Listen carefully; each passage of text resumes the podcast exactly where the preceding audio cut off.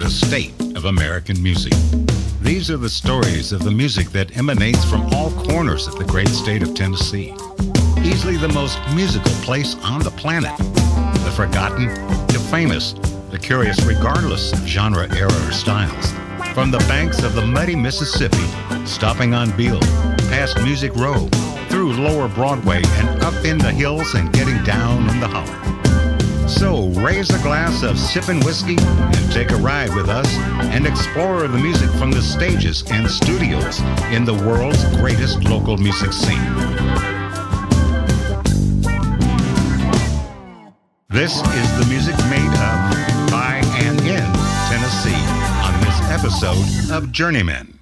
Welcome back to another episode of Journeyman, Tennessee chapter. This is Michael T. Davis, Casey Wood, Seth West, recording live, podcasting live, which you are not listening to live from Music City, USA, recording in the Insanery here in Nashville.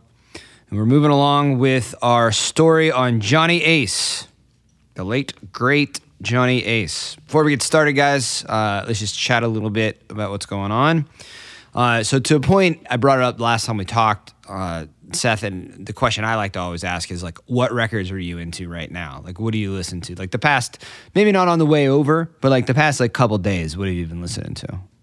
I've been stuck on this album uh, by a rapper named Freddie Gibbs. Okay, Uh, he did a collaborative album with a producer uh, out of LA called Madlib. I've heard Madlib. Yep. And so this is their second album that they've done. It's collaboration and it's kind of a mishmash of styles. Like Madlib's all sample based, really kind of old school. Did a lot of production for like, uh, I guess, De La Soul, stuff like that back Oh. in the 90s. Yeah. Um, Stone Throw Records, he's like the main producer for all that. Freddie Gibbs is like this hard gangster rapper dude from Gary, Indiana, and it's kind of a it's a weird mix of styles, but they come together and it's just awesome. So I've listened to that a ton, Nice. Good. and I've been I'll listening to a couple soundtracks. Um, Cliff Mar- Cliff Martinez, Titanic, uh, on repeat. Uh, this dude Cliff Martinez does a lot of soundtracks for Steven Soderbergh, and he works with this guy uh, Nicolas Winding Refn, who did that movie Drive with Ryan Gosling. So he had a new uh, show on Amazon Prime called Too Old to Die Young. Cliff Martinez did the soundtrack for that. Really weird atmospheric electronic stuff. Uh, but I've been jamming on that too. So Okay. Good. Yeah. That, those are good answers.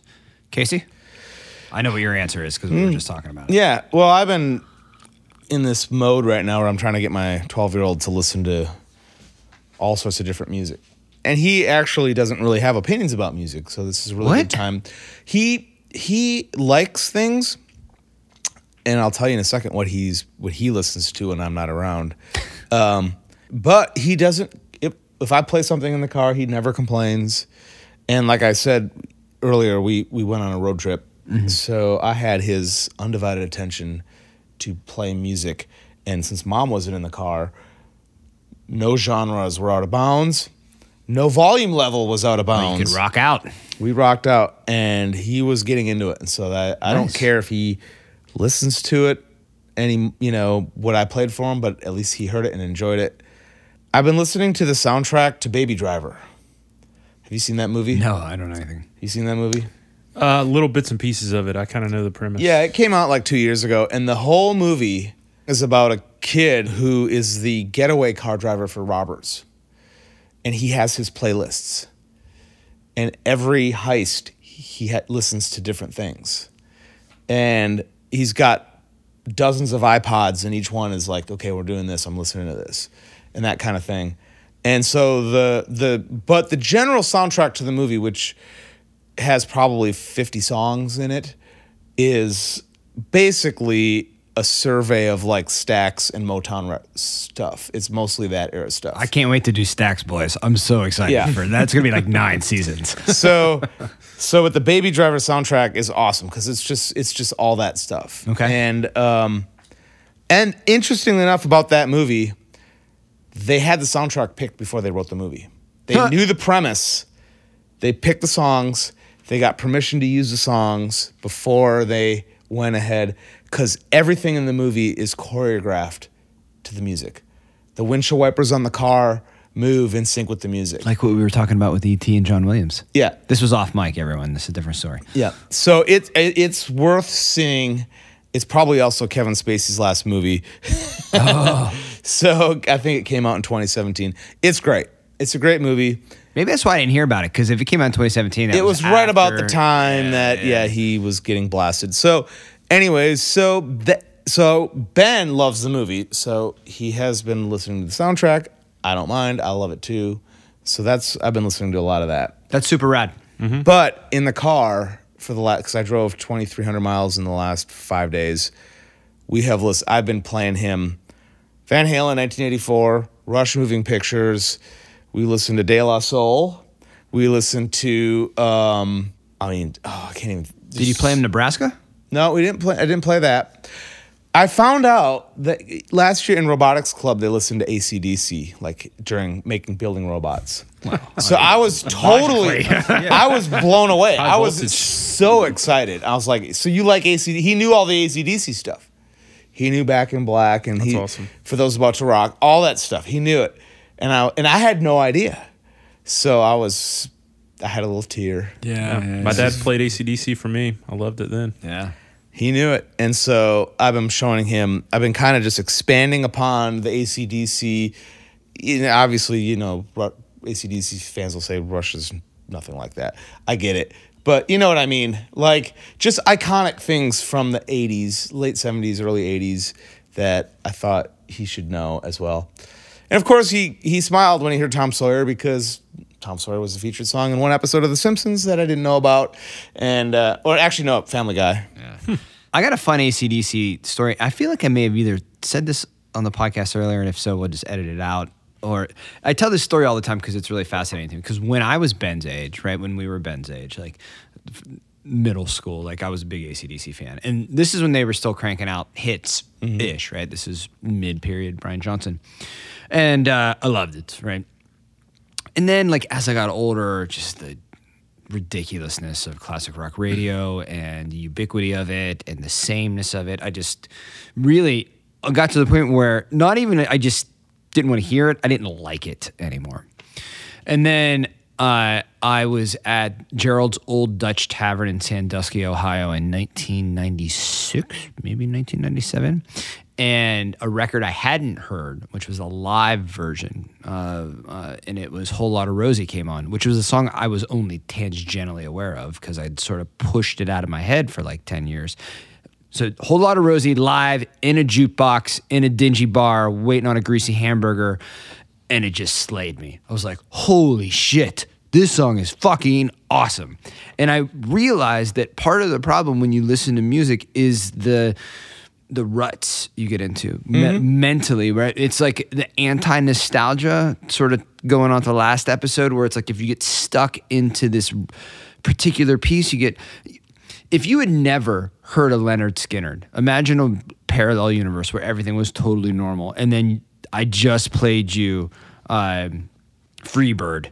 You would be baked. You would be like, "Holy shit, my face is melted off. This is the greatest thing I've ever heard of." Right? Yeah. It's the same pe- reason why people love uh, the band Love, right? From L.A. Like, with all due deference, singing about frozen snot stuck to your shirt, like it lyrically, it's not great. It's psychedelic. It's a Black Jim Morrison, but blah blah blah. I mean, it's good. It's not great, but it's more interesting to like the rock press indie kids because it wasn't big. And so, if you take music at its own face value, if you remove it from sort of the garbage that comes around it sometimes and you take it for just what it is, you realize there's a lot there. Mm-hmm. Now sometimes that garbage makes it more fun, the myth, the mm-hmm. the stories, the nostalgia, all of those things. But then sometimes that inverse is true. And and now, since that day, it's been 20 plus years later, I will defend ACDC to the death. And I've become a bigger fan because I went through that. right? Uh, records I've been listening to lately, really, I bought this one. I, I heard the song, I don't even know where. I, I did the SoundCloud thing, and it was a band called Nude Party. I loved it, bought it immediately. Oh yeah. I listened to half the song, uh, and I haven't listened to the record yet because I just got it in the mail.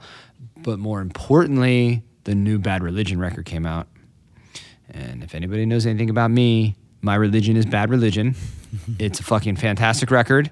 They kill it. They're the greatest people on earth. I want to be in Bad Religion. They already have three guitar players now. I don't know what I would do. Not that I could play guitar in Bad Religion because I can't. Do they need a tambourine player? They need something, but I want to be in Bad Religion. I bought my tickets for when they come to town. I love Bad Religion. But so did Johnny Ace, right? and so Bad Religion had a bad mid period too. There were some portions of their career that were not as great as the early or when they came back to find their sound. So we're in the mid career piece of, of Johnny Ace. So he's had a couple of hits. He had a couple of clunkers in the beginning, which were ostensibly demos. Uh, Don Robey, uh, founder of Peacock Records and the label and the publishing company, he pairs Big Mama Thornton and Johnny Ace as a package show on tour. Essentially, at this point, his two biggest artists in terms of sales, in terms of gate revenue.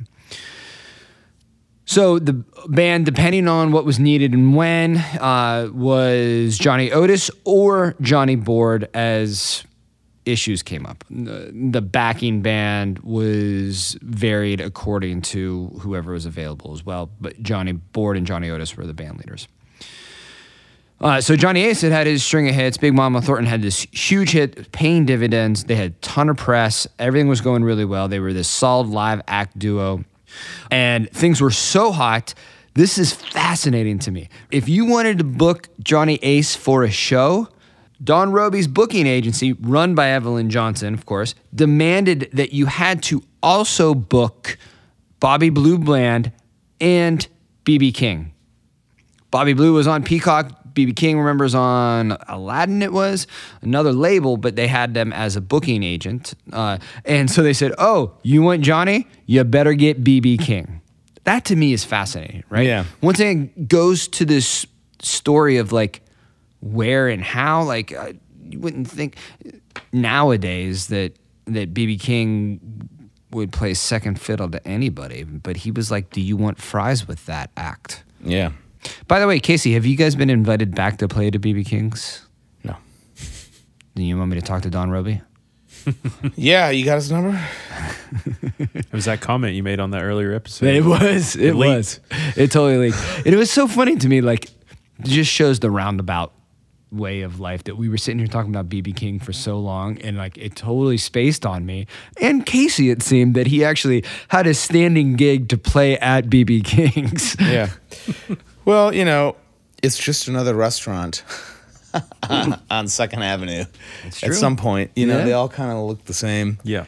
I shouldn't say that. I mean, it's not. It is unique, but it is. I mean, it's Broadway. That's a tourist thing. Yeah. But you won't be invited back now. Well, hopefully. I don't think I'd have what you to said look was that bad. No, and it's actually, you know what? I think it's I, unique. I will say this, unbiased. If I was to walk down there and find a place to go in and listen to music, that would probably be that and Acme would probably be the two. Yeah, yeah, yeah. Acme's You- great. I mean, you can. I mean, don't don't get me wrong. The honky tonks are uniquely Nashville, but I wouldn't spend much time in one. I would rather go sit in a place like BB King's and listen to the blues, or go down to Acme and you know. and those to me are more fascinating. See, Roberts to me is is in my blood now. I'll go Yeah, to well, Roberts. yeah, it's day. awesome. That's the only one I go to, and I love it when I go there. They always Right. got a hot band, always, hot guitar player. always, man. They're killing it. Yeah. Everything else, You see Matthew Lee down there? You ever see him play? no, I don't know, Matthew. He's one of the regulars there. I went to college with him. He and I were in a jazz group together in high, in college. You should put together The a Blue s- Six. Yeah, we could have an episode on that band too. Blue Six, But Matthew, Jeff Leopard reunion, BB King's Broadway Mondays at noon. Matthew's great. You Is would he? you would love his plant. Okay, Yep, he's very good. You should go check him out. you you make it I think he plays Mondays, at noon. probably when they're doing construction. So now it's time uh, for Don Robey and Johnny Ace to hit gold again, right? So, and again, they go with this same formula that had worked so well for them. Take a hit song, rewrite the lyrics, keep the melody structure, change it just enough, keep the chord changes. Johnny would come up with just different enough. Use the existing Memphis recordings and demos, but record on Robey's dime in a more professional studio. This next song is The Clock by Johnny Ace. Wait a minute. So he's still doing the thing he just got done suing someone else for doing? Hmm. They call that irony. Do they call that irony? Is that the right use of the word? Okay. Yeah. Yeah. Yeah, I think that's irony. Please come back real soon. Cause the clock and I are so lonely in this room. So that was The Clock by Johnny Ace. Seth said he liked it. It's good. I like that one. Yeah. Yeah. Yeah. I wonder what song he copied for it. Uh, I don't, I'm sure it's in there somewhere. it's uh, his singing is is come a fair way. Like I feel like it's a little bit more confident. It's Yeah. a little bit smoother. The production is nice. Yeah. Casey liked the slap delay. Uh, trying to understand what the inference was. I said it's like a clock. I said it sounds like a pendulum on, You, a, on you- a no, you just said a pendulum. well on a clock. It- First of all, a pendulum could be on a pit. They wrote a whole fucking story about it. There's plenty of places where a pendulum could be. okay. So that was uh, uh, uh, the next attempt and try to do it, right? So to be perfectly frank, at this point in time, I'm gonna Control V, Control C on everything anyway. Like if you are making this much money and you're doing a good why break with the the formula. So uh, with all due deference to the creative process, I understand why they did it and it makes sense, right? But oddly enough, this song was credited from a songwriting perspective to one Mr. David James Mattis of Memphis, Tennessee, hmm. founder of Duke Records. Why? We're not really quite sure, but it could be postulated that because Mattis and Robey were in the sort of throes of a legal dispute over the ownership of Duke Records at this moment, that perhaps Robey says, Hey, screw you, you know what? Just take this goddamn song and I'm throwing you a good guy. Maybe it was a political move, a, a, chess move to show that he wasn't this sort of shark trying to get as much money as he possibly could. Mattis claimed that there was $200,000 worth of collections in arrears off of royalties from Duke. Not a small amount of money in 19. I mean, that's like millions of dollars in today's money, right? So this record was released, but god damn it, it was unpublished from a writing perspective, right? So Mattis, still being the novice, to collect any performance rights must have been an affiliated BMI songwriter, which he was not. so maybe our homeboy Robey knew this, yeah. Wouldn't surprise me. right? Would not surprise you. Yeah. So he never had to pay the publishing. So no publishing was paid because he wasn't technically a songwriter. That's like me writing the next financier hit, and and I go to collect, and Seth is like, "Oh yeah, what are you gonna do?" Yeah. Good luck getting blood out of a stone. Right? I mean, god damn it. So Robey is either genius or just like a bloodthirsty shark or a mix of everything. I mean, this dude has got it going on. He's really lucky. I was gonna say, yeah, there's some luck in there too. Yeah. That's a perfect combo. It's it, it right. It's a perfect combo. So, regardless, the clock went on to go be Johnny's third hit record, third hit record in a row. Doesn't happen, especially at a time like when the way these were recorded, right? They didn't go and record an LP, a, a bunch of songs in one setting. It was like, I'm going to make this record or a handful of records or a handful of tracks and we'll just release them as, as bit, right? But this is three hit records in a row in less than a year, right? This is years before any cover songs were to be recorded. This song went on to, to go be a number one hit in July. This is when things start to get interesting. Now, he was a proven commodity. Now he's just adding to that layer cake. To me, this is where the story of early rock and roll and Johnny Ace and Memphis and, and, and things sort of blur the line. So the song, and as all previous hits, were mastered to 78 RPMs only. And that's according to the studio logs. So just quick pause for our listeners who don't know.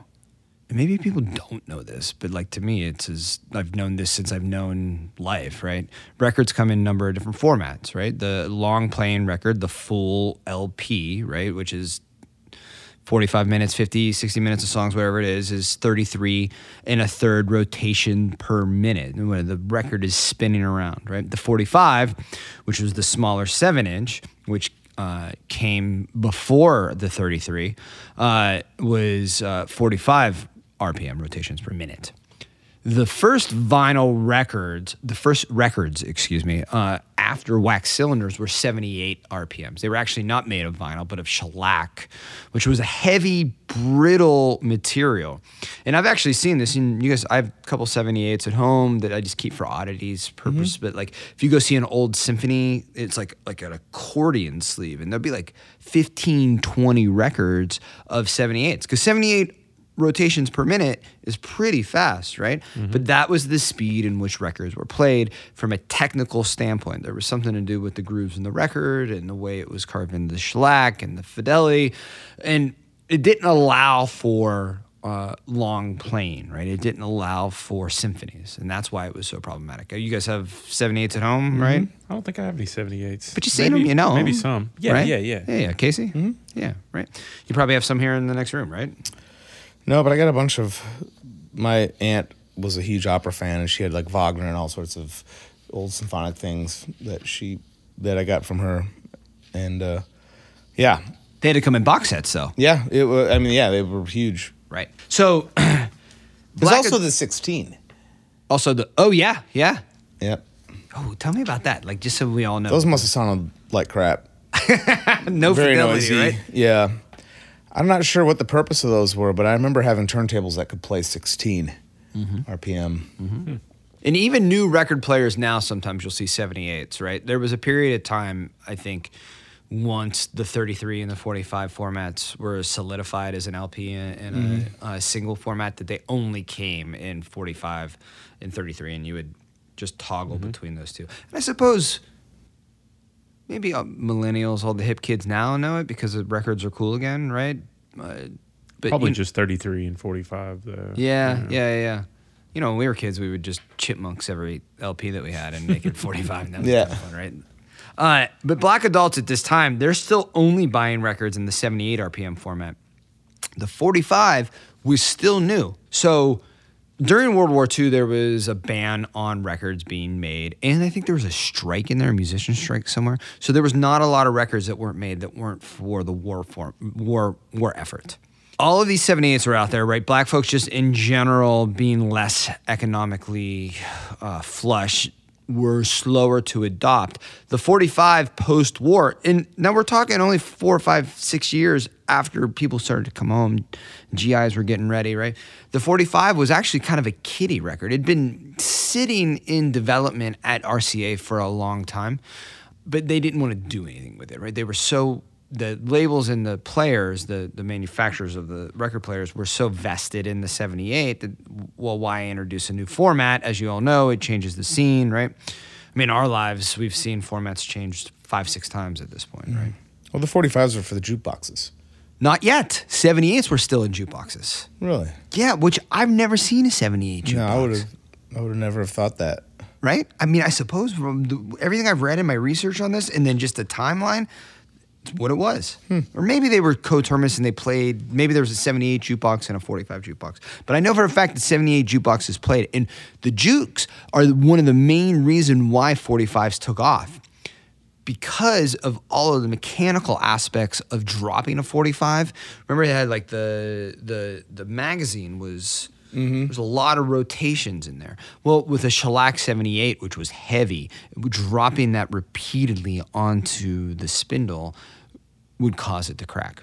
Interesting fact if I sign uh, Seth to a record deal right now today, I will do my best to put in a 10% breakage number so that uh, 10% of all records being shipped will be broken. And then I essentially am paying him 10% less on all records because records break, right? Well, CDs don't break that much.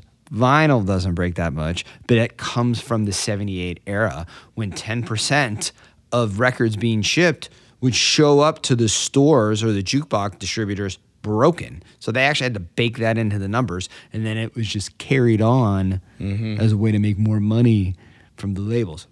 Brilliant.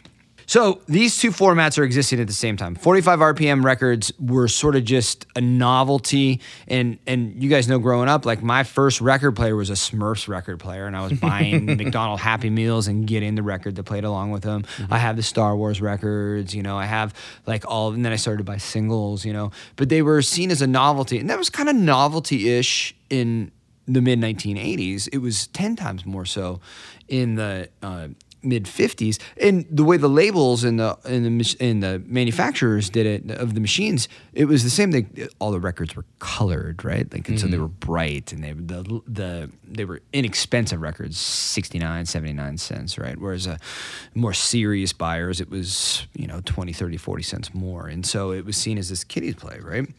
Which actually plays out well as rock and roll progresses just because of the type of music that it was. But they coexisted in the market for a fair amount of time, but black folks didn't have that sort of expendable cash and they were slow to move, right? So all of uh, Johnny's records had been mastered to 78. So this newest hit was uh, on 78, as all of Johnny's previous records had been. So at the point Don Robey sales uh, across all his spiritual and secular music in the year 1953 were well over 2 million units. So this guy's killing it, right? I don't know if that's $2 million or 2 million units. Regardless, he's moving a lot of product, right? Yeah. So he's on this hot streak. He launched a new label called, I love this name, Progressive Jazz if you're gonna have one of the coolest jazz bands ever be called the Modern Jazz Quartet, like why wouldn't Progressive Jazz be a cool label name too, right? So on Progressive Jazz though, he signed a crop of new artists, Little Junior Parker. He gave Johnny Otis his own billing uh, as an artist himself, and Casey's buddy, Little Richard. There you go. How about it? So you have Don Robey to thank for your work with Little Richard.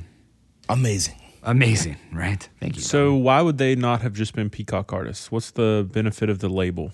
I- diversification, maybe. I mean, if you think about what Little Junior Parker and Johnny Otis, I don't know. Little Richard, his early stuff was kind of gospely, like weird, like his very, very early stuff. Right? Mm-hmm. I, heard, I heard some on Terry Gross a couple years ago. Think songs I had never heard, and I mean, it was weird. And But it had nothing to do with jazz. It had nothing to. None of them had to do with, with jazz, right? And it, and then he, Don is kind of confused because he's got this Duke Records and he's got Peacock Records and he's running them coterminously, and at the same time, one of them is supposed to be more spiritual and one of them is supposed to be more secular, but it's not always the case, and um, so his branding in that regard seems a little bit. Might have just been that he needed more promotion people if he's getting bigger and he's having more success. You know, that's a lot of times why labels have offshoots. So they can have different people focusing on different markets. Might have also been the fact that he's being sued by Mattis. And this is a way to isolate money from other artists from having to ever, you know, That's a good idea. Knowing what we know about Robey, you figure there's got to be some strictly business benefit to doing this. He saw some numbers and said, "This is why I should do this." You know? he might be hedging his bet going, Ma, if I lose and Mattis gets a piece of this label, he's not just going to get a piece of Johnny Ace, he's going to get a piece of all this. So I'm going to start another little compartment here that's separate. Yep, you know, that's a pretty good hypothesis. Thank Casey hit it on the head. I, I'm 100% positive that's the case, and it's never been stated in any of the material Mm-hmm. I've read. Once again, smart guy. Smart. the whiskey smart is guy. kicking in. It is. this episode is brought to you by Tennessee Whiskey. I, put- drinking Crown though. So. All right, all right, yeah, that's all right. I think I'm, I'm drinking bourbon. I I played uh, some of the episodes to my wife. She wanted to hear the demos before we sort of, and, and I was like, man, that sounds really unprofessional. Like you can hear us drinking whiskey. She's like, no, that works. it's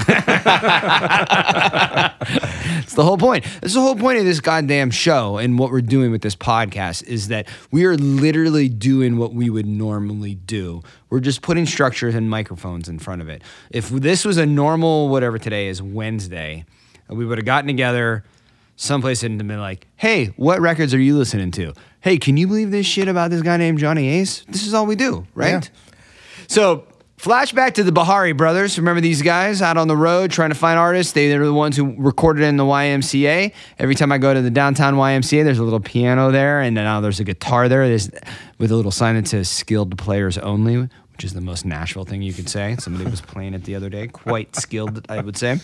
So the Bihari brothers, they said, hey, we're going to record these artists in the YMCA, which I still can't believe, but they only did one track with Johnny Ace.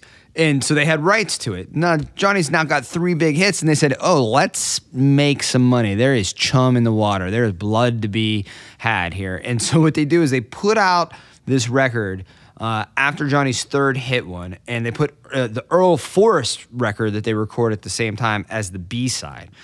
Robey obviously wasn't promoting it, didn't care. He didn't see it as a potential to even raise Johnny's uh, profile anymore. The record didn't go anywhere. The press realized what it was. They didn't really want to talk about it, that it was just a cash grab, hastily put out, and they sort of just let it be. It had only been two years at this point since that track had actually been recorded, and only 12 months since Johnny's been on the road and cutting hit after hit for Don. So, pretty fast time. So, to Seth's point earlier, he's got three projects going on, and it takes him 28 years to put a record together. this motherfucker, in two years' time, goes from demoing at the YMCA to three hit records and booking night after night after night.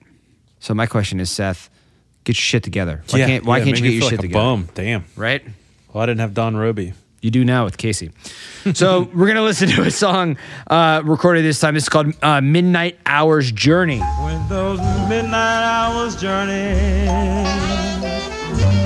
I was in my bed alone.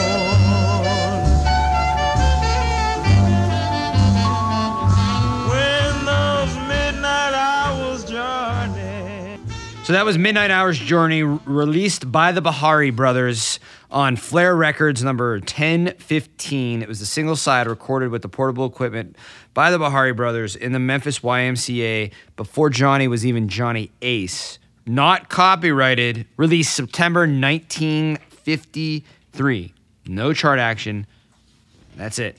It's actually the most difficult, as you would imagine, single to acquire for Johnny Ace collectors. And for if there's any Johnny Ace collectors out there, by the way, with doubles, send me some because I've never seen an actual Johnny Ace record in person since I've been working on this project, and I would like to have something just for my own personal collection. Send three so me, Seth, and Casey all have. And make sure they're different gracious. ones so we can swap them between us. Yes, I want the most valuable one. Have you checked Discogs for Johnny Ace records? I haven't.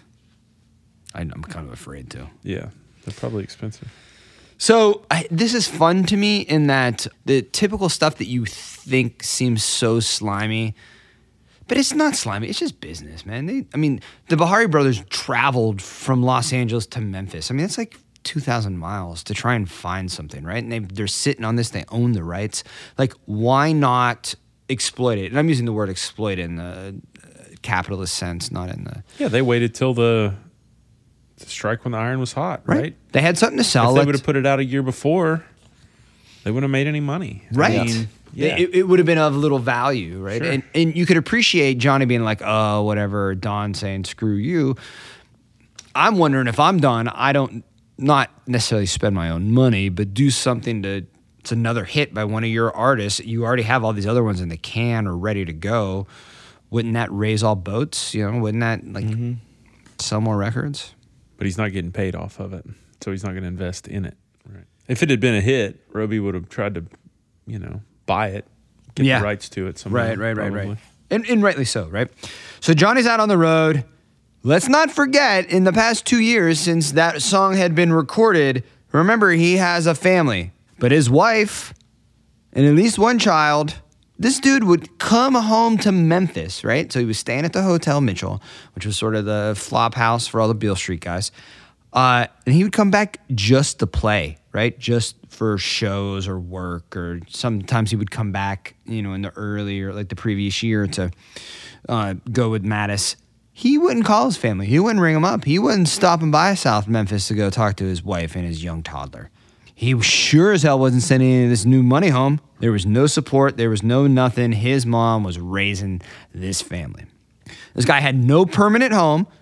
He just didn't want to go home. And so all he the closest thing he had was the hotel rooms on the road and the Mitchell Hotel on on on Beale Street. Interestingly enough, though, when he would come to Memphis, of course, he would have to work as you would. So he was being billed, right, as you would as a booking agent. His mom and his wife didn't live in that world, right? They were Christians, they were going to church, listening to spiritual music. They wouldn't see that sort of stuff.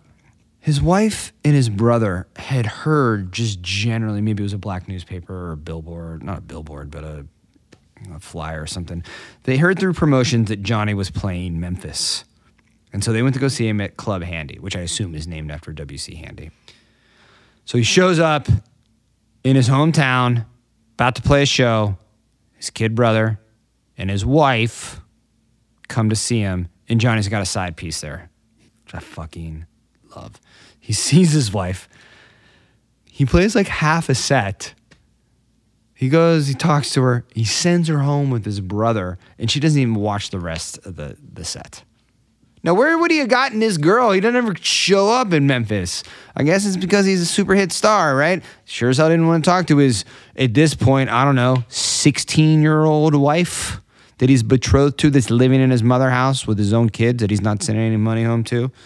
Shows up with his brother, sees her watching him at the set break, sends her home, and then finishes out the rest of the show. Okay. So another date, he's back in Memphis.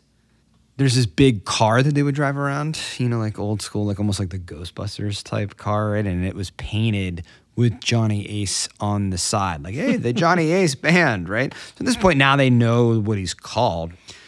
His mother and his sister see this coming out of a store. Hey, Johnny's in town playing. Johnny gets out of the car. Now, they don't know he's in town. They just see his name on the side of a car. So his mother, of course, is dressing him down. Hey, MFer, why don't you grow the hell up? Why don't you be a goddamn adult? I'm raising your family. What are you doing out here? This dude peels off a stack of hundreds, throws it to his mom and his sister, pieces out, doesn't talk to him again. Goes, plays his show. So Johnny Ace's idea of marital fidelity is slightly different than ours. What do you guys think? I mean, he was in his world, they were in theirs. He probably shouldn't have gotten married and had a kid in the first place. You can't live that life at that time with that income and be married. Just, you know. Right. Yeah, because he could do whatever he wanted. And uh, too many temptations, I suppose, Yeah. when you're a star. Yeah. He also sounds like a complete a hole, too. Yeah, yeah, yeah. I mean, what an asshole thing to do, Yeah. especially to your mom. you know? Right, right, right, right, right. Not even like. It, it probably felt bad, and then you get ashamed. You know, you do stupid shit, and you don't really correct it. You just avoid it. Mm-hmm. I think sometimes He was people. so young. How old is he right here? Is he even Uh, 20? Not even 20, probably. I don't know. I mean, You know? Yeah. I mean, not not that not that youth is an excuse, but But he he grew up in the church. He had a father figure. He had a, a strong father figure, right? Like he was a pastor, preacher. You know, I think people don't realize. I mean, I think intellectually they know that um, being a musician is challenging in a lot of ways professionally. Like, and I only know this tangentially through people I know. But I mean, I look at Casey's own life, right? Um, Casey, by the way, lives in the house with his wife and his child. just to be perfectly clear there. But like, And my side piece is over here. you know, Casey came home from Wisconsin from vacation, uh, and then immediately goes into the studio. He hadn't seen his wife in a week, and a half, or a mm-hmm. week, and then he records for six, seven, eight, nine hours till one o'clock in the morning, right? Like, and that's a normal thing to do, you know. But your wife bought into that. She knew because she's a musician herself. She's in the music business on a completely different aspect of it. It's hard, right? Yeah. Yeah, it's this you're when you're in the music business, you're working with people who work when other people don't. Right. You know, people don't go see shows from 9 to 5 Monday through Friday. They go after they get done with their 9 to 5. Yeah, right. I I remember when I first met Jessica and I we discussed this because Casey and I have worked a couple of twenty four hours in a row together. It still hurts thinking about it. She's- She's like, "It's what I signed up for." Like I knew it, you know. Um, and she's a trooper, right? So, despite being on the road all the time, having this surplus of money, having this surplus of girls, Johnny Ace actually was a pretty shy guy, which seems so weird. So he was a piano player and as a singer. He wasn't like a musician. He didn't seem to have not a, not a musician, but he wasn't a, the band leader. He wasn't the creative force. He was showing up, he was singing his songs, and he was piecing out. Oftentimes, uh, Johnny Otis or Johnny Board would provide a piano player in an attempt to try and get Johnny Ace to sing, like and like address the crowd. He didn't want to do that. He always fired them for the night or dismissed them, told them to go do something else, and he would just sit there, sort of placidly, and just sing his plaintive love songs. He didn't have the presence of somebody like Big Mama Thornton. He didn't have the flair of Little Richard. He had he had sad, longing songs, right? And that was an interesting piece, right? Because as a portion of how all this works, you can see where the appeal of Willie Mae is or the appeal of Little Richard is because of their flamboyancy, right? Mm-hmm. Seth, because of the kind of music he listens to, he goes to uh, weird parties in art houses where a guy hits play on a laptop and then turns around and never looks at the crowd, right? You think I'm joking, but I've actually seen Seth do that. I've been to those shows. So he was an early influencer of Miles Davis. Don't look at the audience. Yeah, yeah, yeah, yeah. Miles also had the clout at that point. Mm-hmm. You know, I mean. So Johnny had the hits, right? He had these handsome good looks. He was young. He was working really hard. It was a fantastic formula for success. So of course, what do you do? Rinse and repeat. Control V, Control C, right? That's 1953. They release a new song, Saving My Love for You. You said you want me. Baby, I'm glad. I feel so good now. Cause you're not mad. Please believe me. I'm saving my love for you. So, Saving My Love for You by Johnny Ace, obviously. It was a nice song. It was great. No, nothing killer. Um, I love this idea that there's this cad, this sort of hound dog of a guy, if you will, out there with girls in every city, with a wife at home that he doesn't see, with a family he doesn't support. And he's just singing these plaintive, longing love ballads to who? Right? Saving my love for you. Like, fuck you, Johnny Ace. I think you were giving your love to any girl that, like, you came across. Like, I'm not hating the player, and I don't even hate the game. I love the game, eh, but, like, I get it, but don't turn around. I guess it's just marketplace, right? You understood that the Yeah. girl's buying his record. They wanted to hear that. Yeah, Saving my love song. love for He you. didn't say how long he was saving his love. from Maybe the just till girl. the show's over. Then So the B side to that record uh, was a song called "Yes Baby," which was pretty like obviously about coitus, about love making, or whatever the euphemisms they would have used. Fun fact: Big Mama Thornton singing backup on that song on "Yes Baby," so maybe they had something going on, maybe not. She was not credited as the singer. And there's uh, a position that perhaps Don Robey didn't want to sully Johnny Ace's reputation by marrying Big Mama Thornton's name to him. So, to bring the last episode sort of full circle, where, you know, Big Mama Thornton is who she is, and this is a great creative force and has this killer song, and they now are packaged together as a tour. Oh, and now they're going to start recording together. But, but, Big Mama Thornton is still not quite in the same market. So let's just, that's interesting to me. Um, I mean, goddamn, this guy.